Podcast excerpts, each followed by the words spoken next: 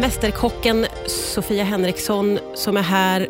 Välkommen tillbaka Sofia. Tack snälla. Vi ska prata om den billiga julmaten. Vi ska nämna det att du ju faktiskt också har en podd.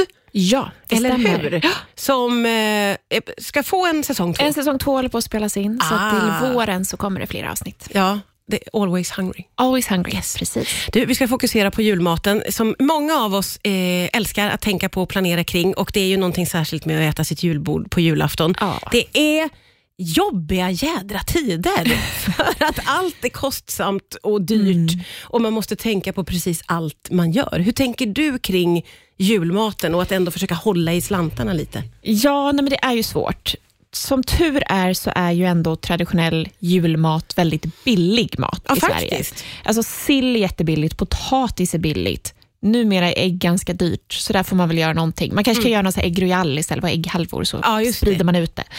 Eller så. Men annars så är ju ändå traditionellt det är ganska billigt. Ja, Men jag just tänker att man kan fokusera lite på så här less is more. Mm. Vilka är favoriterna? Ja, man kanske bra. inte behöver ha alla delar av ett julbord Nej. i år. Man kanske ska köra favoriterna. Jätte, jättesmart tycker jag, för att det blir ju ofta någon slags överdåd och vissa saker gör man för att man alltid har gjort dem eller för att mormor gjorde det och sen är det ändå exakt. ingen som äter det och det är ju bara dumt.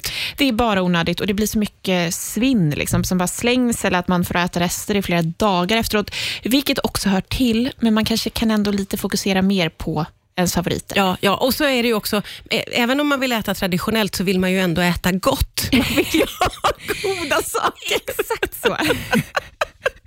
Den lilla detaljen, det kan man gärna säga till min pappa som så här, envisas med att göra. Åh. Och det är hans favorit. Däremot väldigt billigt. Så vill man tänka billig julmat, just det. absolut. Så Ja. man kan det finns en liten skara sådana. som Eh, älskar Exakt. alla daub. Sen vet jag inte ens om han tycker det är gott. Han gör nog bara för att det är tradition. Ja, det är tradition. Ehm, och Det får man ju ändå respektera. Ja. Och Några sådana grejer kanske man får ha. Ja, men precis. sen som sagt, gör det som är godast. Som jag, jag gillar framförallt förrättsbordet, eller vad man säger, med kalla rätterna, sillen och Ja, laxen. Ja. Jag hade nog klarat mig helt utan faktiskt de varma rätterna. Ja. Jag en sån vilja.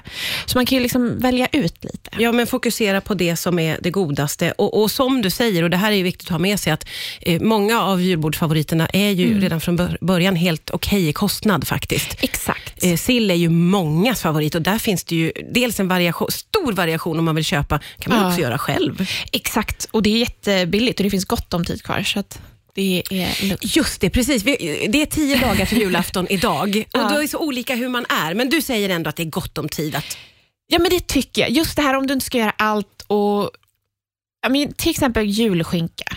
Koka egen julskinka. Du behöver inte Ja. köpa färdigkokt och allt är färdigt hela tiden Nej. i små uppskivade paket. Utan köp en julskinka, koka, använd spadet, gör dopp i grytan. Mm. Dela upp skinkan på en gång och frys in lite så du har till skinkpaj resten av året. Alltså det behöver inte vara... Man kan tänka till och planera Jätte, lite jättebra. inför. Jätte, jättebra. Planera och så tänka lite steget längre Exakt. än själva julafton.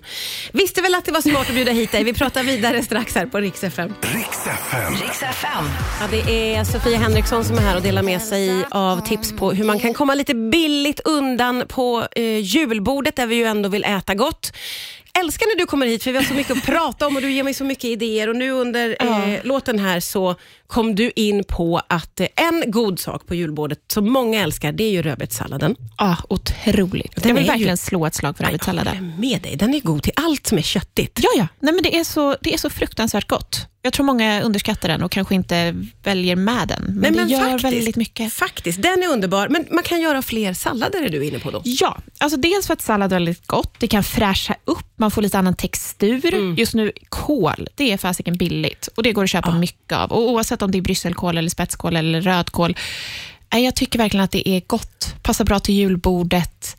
Och också lite sådär, vill man tänka billigt så måste man tänka lite veg- vegetariskt. Ja, det ja. gör ju hela julbordet mycket billigare automatiskt, men Just. utan att liksom tumma på smaken.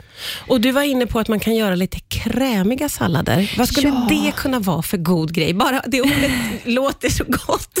Men jag tänker lite sådär, jag, numera så brukar jag strimla brysselkål, så man finhackar så det Mm. nästan blir som när man strimlar eh, vitkål eller spetskål eller så. Ja. Och Sen kan vi blanda ner det med liksom majo, så det blir lite som en coleslaw-feeling på det. Ah, Ehm, det är väldigt jätte- gott. Det är jätteroligt. Det har jag Eh. aldrig strimlat brysselkål. Nej. Vi pratade om den också, för jag gillar den. Men Ja. ibland kan den vara lite svår. Jag tycker brysselkål kan vara jättekomplicerat. Man behöver sötma. Man Ah, behöver ah. lite eh, antingen om man väljer honung eller maple syrup, vad heter det på svenska där? Och lönnsirap eller Ja. om man tar någonting sött. Ja, för annars det. kan det bli väldigt, väldigt beskt. Ja, för den har en beskhet som ibland är så här, men den är trevlig och Ja. ibland är den inte Nej, så ibland trevlig. ploppar den över och då jävlar, det blir den bara inte bra. Liksom, ingen ost i världen kan rädda den tyvärr. Nej, faktiskt. Men, eh, men det är ju väldigt gott när det blir gott. ja, och det, det, passar också med så russin, eller liksom så Ja, här, just det. för det är sötma. Så, Ja. så fort du Ja, ja, får den här sötman till så blir det väldigt och gott. då blir det lite juliga smaker. Det där är ju ett jättebra tips, både för att spara pengar, men också för att så här, liva upp sitt julbord Exakt. lite. Man måste ändå få kuppa in. Man kanske ska göra gud pratade inte vi om det här förut också? Att man varje år tar bort en sak och lägger till en ny.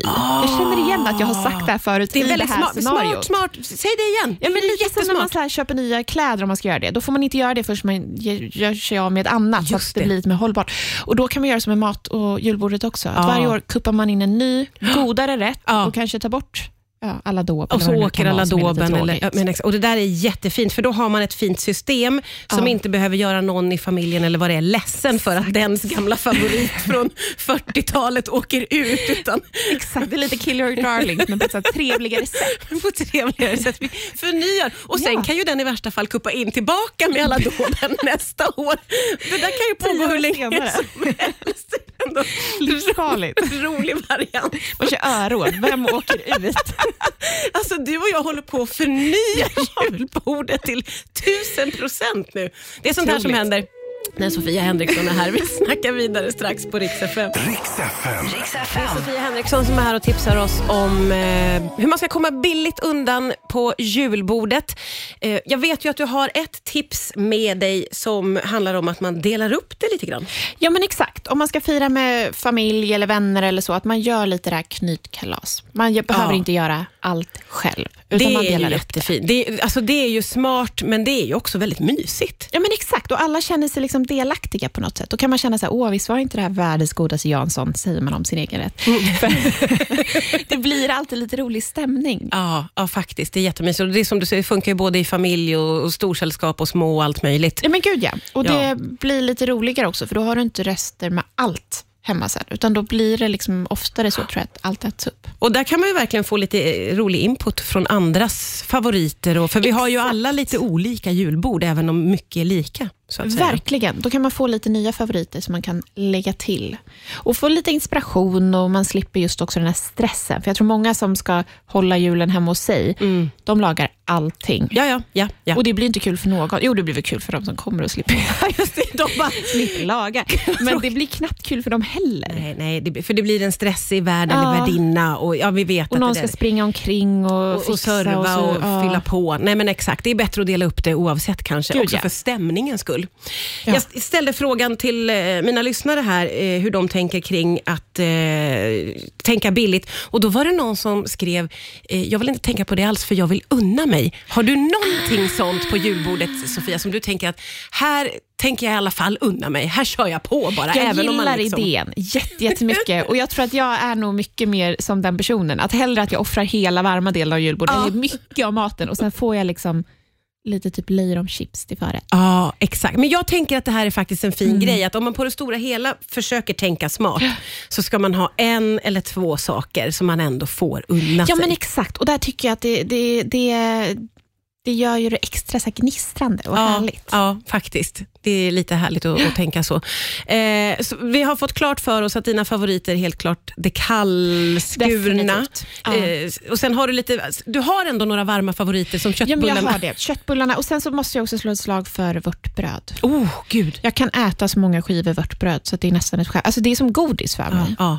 Det är ju en sån grej som man bara ju äter på julen. Varför gör Och, man nej, det? exakt, och så äter man det och tycker att det är så gott Ja. och tänker varför spar man det här till bara en gång Men gud, per det är år? så sant när du säger det. För på somrarna så är det så här, och jag envisas med att äta russinfrallor. Typ, Ja, för det är ja. så nära vörtbröd jag kan komma med russin i. Det är inte förbjudet Men att äta vörtbröd i juli, eller är det det? Nej, jag tror inte det. Jag tror att vi måste slå ett slag för att lyfta vörtbrödet. I sommar kommer vi sitta här och äta vörtbröd. Vad vi gör 2023 Sofia, ska du och jag kampanja för vörtbröd året om. Vörtbröd på midsommar, Ja, påsk, ja, you name it. Det ska vara där. När jag bjuder in dig till alla de här högtiderna så kommer vi bara att prata vörtbröd hela tiden. Det får bli vårt nyårslöfte Ja. för 2023. Underbart. Tack för idag, tack för alla fina tips och god jul. Tusen tack. God jul.